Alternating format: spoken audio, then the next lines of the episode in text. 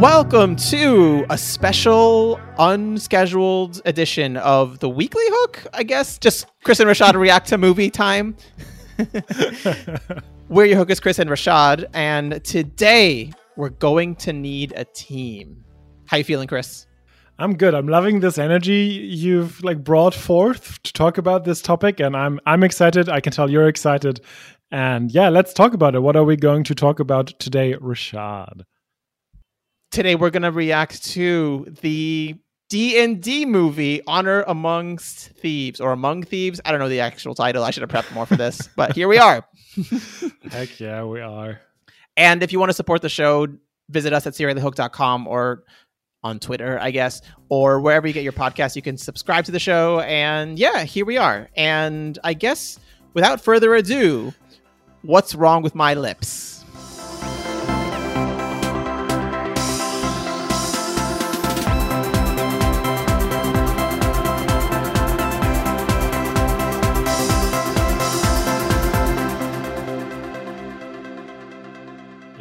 Uh, so, D Honor Among Thieves. Um, I this is not structured at all. You might be able to tell, dear listener. This is going to be a spoiler-free conversation, just so that we're all aware. So you can feel uh, safe to listen to this episode, and we're not going to spoil any of the plot of this show. Just to tell you our thoughts. Yeah, absolutely. I might give some examples from like a player perspective of things that show up in the movie, but it's not going to actually impact the viewing experience i think. Ah, owlbears exactly exactly. What a coincidence that was. Like if any of you have yep. listened to our d&d stuff which i think you really should the first thing we did was owlbears and this in this episode in this movie wow love it. Owlbears for the freaking win. Absolutely. And that's actually something i wanted to talk to you about like because you've now have have had some experience playing D&D over I think like 25 episodes something like that. So how was it like for you who now, you know, has had some exposure to the game, uh, which obviously this movie is based on. Um, how was it for you to watch this movie? First of all, loved the movie. Thought it was hilarious, fun ride. I mean, not the biggest philosophical quandary movie, but it was really entertaining, and that's great. And it was creative. I think the aspect of actually having D and D experience really did enhance my understanding of and love of the movie. I think because in some ways, for me, this could be entirely different for other people who have much, much more experience with D and D than I do, but it captured the the randomness sometimes of dice rolling and that sometimes you mm-hmm. want to do something but you just like epically fail and fall flat on your face and that's part of the D&D experience as well. So I thought that that was a really cool like intricate aspect of how they designed the the direction of the entire film and that's reflective of the experience of the D&D player as well. So such a really good and immersive experience and just was enhanced by my very limited knowledge of the game. Yeah, cool. I mean, that that makes me very happy to hear as someone who's kind of i guess guided you to d&d i have no idea. Um, yeah it was it was really cool to see as someone who has been playing d&d for five years now i think um, to just see a lot of great things. Some of them staples some of them lore some of them just like about the history of certain things in the game or uh, even outside of the game to just see that depicted. And it was it was definitely an enjoyable movie. I had a lot of fun watching it. I have to say i didn't i didn't expect much from it going into it. I i for example i did watch the trailer and i thought like okay this is going to be a fun you know fun little thing. I don't as you said i don't expect this uh, movie to you know talk about some big moral quandary or whatever. And that I think it totally delivered that. Um, on a more bigger scale picture, I think it's it's it's an effective ad for the game, which is definitely something that this movie is supposed to be. And it was really weird to see Hasbro everywhere because, of course, the, the game Dungeons and Dragons is owned by a company called Wizards of the Coast, which is owned by Hasbro. Uh, so, oh yeah, I was reminded of that. And but overall, this uh, was a really fun joyride experience for me. oh my god, I can't believe you prepared that. Interesting. oh my god. Did I throw you off your rhythm? Uh no, no not too much. Um for me personally, uh it felt a little bit like Marvel-esque in in the the feel like the feel of the movie. You know, I don't know how you felt about that. Yeah, for sure. In the way that it melded humor and action. And mm. I thought it was Marvel when it's good if that makes sense. Yeah. Not Marvel when it's not doesn't make sense, or when Marvel when it's too lordy. And I think that's not the point of Marvel or the MCU mm-hmm. in particular. And I don't think that's the point of this movie because you could watch this film not knowing anything about D and D, and you'll have a good time because it's funny, it's human, it has in the way that it, it depicts emotions and character arcs, and it's just a fun like little ride, and it is a creative twist on things we've seen so many times heist movies team up movies action movies whatever it is but it is just creative and it has a lot of different things in it but for people who also like d&d it is just full of so much like lore and interesting backgrounds it's just it's there it doesn't smack you over the head with it but it mm. is all there and i found it to be really fun yeah, and it's funny. I mean, you already mentioned owlbears, which are just such an epic and well-known D&D creature that you fought in your campaign and there were actually many more creatures that I would have had you fight against but you were already too uh, too powerful for that uh, so if if I had started you down a lower level you would have definitely faced up against for example a gelatinous cube in some sort of dungeon that would have been fun that's so funny. I love the gelatinous cube. Just the name of it, just yeah. great it's a really good monster to encounter in like some sort of dungeon as a trap uh, for lower level players. And um yeah i loved how they integrated it into the um into the like plot. It was a perfect placement. Um i also really liked i have to say some of the performances some of the casting. I thought i felt like hugh grant really had a had a he he seemed like he had no idea what was going on, but he had a lot of fun. He had a field day. He was just really loving it. I just his oh appearance God. and his like centrality to the movie really surprised me on one hand, but yeah. I really loved it. yeah, it was so much fun. And like the cameos as well. I won't spoil anything, but there's one in particular that I didn't see coming at all, a halfling, and it was so ridiculous. Uh, I was just like, what? Mouth agape, being like, yeah. this is unbelievable that they agreed for this person to do it. Yeah, for sure. I, I've heard from people who are kind of in the D&D sphere as well, who have D&D podcasts of themselves, like by themselves, that like sort of the criticism that that that was a cha- like an opportunity not really taken that there could have been really famous people attached to D&D coming up with cameos, for example, the cast of Critical Role, um, that you know is kind of the one of the hu- huge brand ambassadors of this game. But I'm pretty sure they're going to save that for later on because, as far as I know, there's going to be at least like a mini series that is going to be D and D related in the future.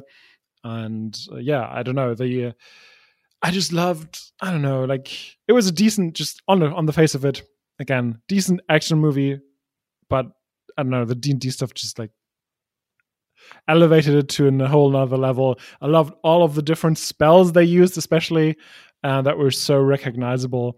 And it was like, oh, this is Bigby's hand. This is Evard's black tentacles. This is Time Stop, and all of these things. Uh, and just yeah, ge- generally the um, it just nailed the experience of playing the game. It felt like a campaign. The way backstories were integrated, the the way also items were uh, kind of forgotten about, discovered, used was really great. Twists on different um, different enemies, and my personal favorite, the paladin, so good so good. I don't know how you felt about them. With the paladin in particular, I thought yeah. that it was like it really described to me like I only had one experience fighting a paladin and mm-hmm. your descriptions of what a paladin was when we were choosing characters and it was like a perfect like example of that. Yeah. And it was just like, yes, this makes exactly all the sense in the world. Yeah. Uh, which is super super funny as well because now you can just play all sorts of different kinds of paladins and it's not as rigorous. But back in the day, before fifth edition, basically every paladin you played had to be that kind of way. Oh. Uh, it was like it was like built into the character. You had to adhere to these like really good ideals, and if you stray, you basically lose all of your power. Oh, so that's how they nerfed the power of the paladin. Yeah, exactly. It was like very constraining, unfortunately, as well. But now they've, you know, you have, for example, I played a paladin that's, you know, you can the the source of the power is like a divine oath they take, and my paladin d- didn't, you know, very different to this character in this movie, uh, chose an oath of vengeance, uh, which is something Nice. I would really like as well, probably. But um, you know, it's a very different take on the paladin, and there are multiple other ones that just put a different twist on it. Um, but yeah, the way it was performed here and written, so well done. Some of the funniest moments in here. Yeah, just an overall fun ride. I don't have any like as specific examples. Maybe Mm. as you bring up your examples, I'll react because it's been a while since I've seen the film. Yeah. Uh, but such a great. I don't know. It's great. It's fun. I'm Yeah. I really like the uh, the look of the movie. I thought it was like beautifully shot. Some of the some of the scenes in there, I thought like, wow, this is really good stuff. Some of the things not as much, but overall, just the landscapes were beautiful. Um, And I believe it was shot um, on location in many places, but then also it was a mix. So Yeah. it was, I think, a really good balance of green screen or whatever CGI technology they use plus uh, on location. And I think that it's a lesson for a lot of shows and, and other genre content that is being shot almost entirely in the volume or on mm, green screens or they don't actually go places because the diversity of the landscapes as well was quite impressive and the way that it juxtaposed the prison area from wherever it is from like the Mhm. cities from what was it Baldur's Gate Yeah. was they had the final conflict Oh no, the the final conflict was still uh, that was all Neverwinter, I think. they just Neverwinter, that's it. Yeah, which was also funny. Yeah, they mentioned uh, that and uh, what Waterdeep as well, which are two of the biggest settlements in uh, the Sword Coast, which this movie is kind of located at. Which is so funny because we in our campaign also a lot a lot of it takes place in Neverwinter and the Underdark, which is you know where most of this story takes place, which again, huge coincidence. But I I, I immediately thought of you when uh, when that kind of became clear. I was like, oh, this is this is going to be super interesting for a Rashaad. yeah it was so fun i felt like i was in a world that i knew and if i feel like if the d&d world is so big so if they went anywhere else i would be like meh i don't know anything about this but Mhm. because they were in a space that i even understood i felt like it was talking to me very specifically they had like aarakocras which we've had contact with they were in neverwinter the underdark like all these mentioning baldur's gate on the side like all these places where i'm familiar with and i've heard about and I've, we've been in it's kind of cool Yeah, f- for sure. And I really like. I think there was there was still too many humans, relatively speaking. I think that they, they do show different species of you know that are available in D and D. Like you mentioned already, the Aarakocra, which was just fucking hilarious. We get uh, halflings, tieflings, dragonborn. Uh, we even get to see a Yuan-ti, which is like a snake person. Uh, we briefly get to see that in the opening.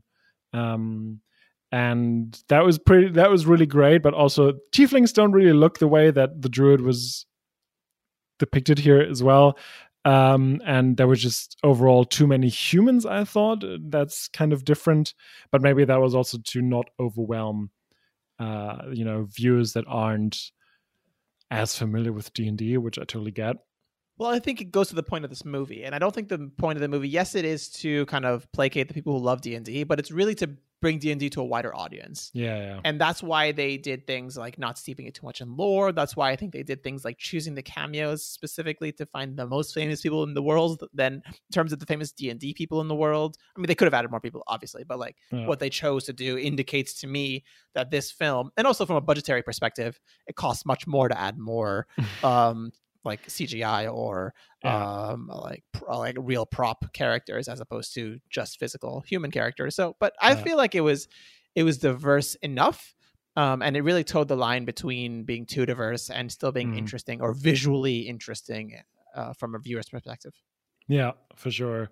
I really liked, you know, the different people they encounter, the the different yeah, wild shapes and beasts and monsters. Um you already mentioned the owl owlbears, but you know, mimics are also a staple, like the uh, the chest that suddenly you know, turns out to be something else. Um that's like a staple of of like D&D as well. Displacer beasts as well. Intellect devourers and like dragons obviously to huge comedic effect in this movie uh really great we get we have like a very clear view of certain classes which i thought was pretty cool like it's very clearly a druid though underused somewhat uh the paladin of course the sorcerer we get the rogue barbarian and bard all of them are kind of you know the central characters in here and obviously like wizards Chris Pine as a bard. Wow. Just so funny. I love Right? his like yeah, and it's just it's a great way to cast a leading man in general because Mm. like it's not the typical barbaric leading man because you have the barbarian um and alongside the bar it's just like how do you use a bard in a conflict battle like this Mm. it was just such a really i thought it was such a creative way to go about doing it Yeah, for sure. It's a little nitpicky coming from me, maybe uh, the criticism, but bards are usually very, very capable magic users, and we don't really see that here, uh, which was kind of a shame. maybe he's a level one bard Yeah, maybe he is. He do, he really is. You know, I, I'm pretty. I'm. It's safe to say that his charisma score must be really high. The things he gets up to in this movie and the shit he talks himself out of, but also sometimes into. Um, but yeah, I think some of the depictions were great. Especially one one thing that I really liked was, um, and it's not very consequential to the movie, so I think I I can just talk about that.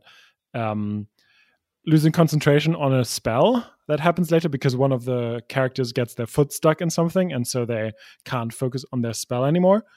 Uh, that was like a really good um, yeah depiction of it. That was a really interesting twist on attuning to magical items uh, that i haven't ne- i've never seen before. That was really cool. And uh, yeah so kind of a lot of lore and places here and there um, we get, as we mentioned before, the sort of the places, but also factions in the world that, as as a DM, you can integrate into your story, or you can just not do that. Like, uh, you know, the Harpers or the Emerald Enclave are also kind of steeped very deep into the D and D lore. Um, and yeah, but I think something that I just go back to is it really nails how how it feels like to play a campaign as you said with these like nat 1 or nat 20 moments. One of my favorite scenes probably is the uh, speak with the dead thing which is just so frustrating and funny. And it, it's just that that i could totally see that happening in a in a game. Uh, and yeah it's uh, just overall i really enjoyed it. Uh, i'm not going to say it's, it's an amazing movie but um i would watch another one you know? Yeah it's a fun time. If you want to go to the theater have a fun time watch a like an enjoyable movie have a good couple hours. That's great right? If you want to have like a, a movie that's going to really stick with you for decades and decades and make you rethink like the purpose of life no not really for you. Not not this one. We we can recommend other ones. Yeah stick to andor yeah. But not but not this one. Um but yeah i don't know like that's kind of the big picture things from my end. I don't know if there was anything else you wanted to talk about. Yeah i don't really have much to add really. I just thought it was so fun. Um it made me want to play d&d which is uh interesting. Um, so like i always want to play and it's been a while i guess since we've played so i'm very excited um by the poss- the next time we do get to play um but i think yeah that's really what it made me want to do and i'm sure it's made other people want to do the same so i Mhm. think it's it's a great way to get the the word out about this this this game and i hope it really makes it more popular yeah i'm i'm sure it will be and it's interesting just to to j- go away from the movie for a second because uh, wizards of the coast the owners of d&d have made some efforts shall we say some big corporate maneuvers and stepping into huge turds as well along the way uh, to just kind of because D&D especially through the release of 5th edition and honestly a lot of things like actual play podcasts like critical role like not another d&d podcast like so many others that i talked about in my weekly hook about d&d podcasts. And there there were some changes that they wanted to make that just garnered a huge outcry among the fan base with, with then yeah honestly wizards of the coast backtracking like any other company would with the same rhetoric with the same evasive maneuvers and uh, honestly has many people kind of disillusioned about this like co- more corporate move but uh you know and i think this this movie kind of seems to really be a big part in this in the plan of of the overall company. And i'm really curious where things are going to you know can continue to develop in. And yeah i don't know what the future of d&d is going to be. There's going to be like a sort of a new edition soon-ish i think next year. Um, they call it one d&d so it's not a new edition but uh, they the way they present is more in the terms of oh it's going to be an ever evolving continuous process and um, yeah but also really interestingly because of all of the backlash 5e is now mostly in um, open access. Uh, so that's going to have some interesting things in the future. What do you mean by that? Uh, so they try to. So there's the thing called the um, OGL, the Open Gaming License, and the uh, the you know Wizards of the Coast. They tried to change it to get like a new. It has like a 1.0 it was like the default license that I think was established in the early 2000s that just allowed people to use D&D for their creative like to play to come up with things that integrate into the um into the system by themselves and do things like play D&D podcasts without having to pay like huge fees to the company. And that was kind of a foundation for this blossoming of the of the game of like it gaining so much pop- popularity. So they tried to change it to narrow it down and have more monetary to basically get more money out of out of the game and people playing it and uh, that new version leaked and so they tried to like backtrack um and as a reaction to all of this outcry and criticism of the company and how it has handled this entire situation the company tried as a pr move basically to put um, fifth edition into into like Creative Commons, basically. I see. Uh, kind of to appease people. Um, because they don't really care anymore. I think you know, with the new version coming out next year, it's like yeah, whatever, you know. So um, yeah, that's kind of the things that are going on. Um, still, this was an enjoyable movie. I don't want to like ruin the party, but uh, it just it's just interesting to think of from a more like economic uh, perspective about like the strategic choices that the company has made and that new fans probably don't have any clue about. And yeah just like people who are pretty much in, very much into in this universe uh know about. And yeah it has soured also my love of the game a little bit but um uh, you know, I'm still curious to see where things are going, and you know, if that means we get new media properties like movies, like shows, I'm probably going to be watching them. So it's going to be a blast, I'm sure, if this movie is any indication. Yeah, thank you for you know sharing your thoughts, and I had a really fun time just talking about this film. It's really cool to be able to just watch something really enjoyed and come and have an unstructured conversation. I hope it wasn't too rambly. It probably was, but if you did enjoy it, um, support the show by subscribing wherever you get podcasts and drop us a line wherever you want or whenever you want at contact at seriallyhooked.com or hello at seriallyhooked.com or just go to our website. You can find all the ways to contact us. And I guess without further ado, God damn it again, Rashaad. This is terrible. For Chris, I'm Rashaad. Talk to you next time. Bye.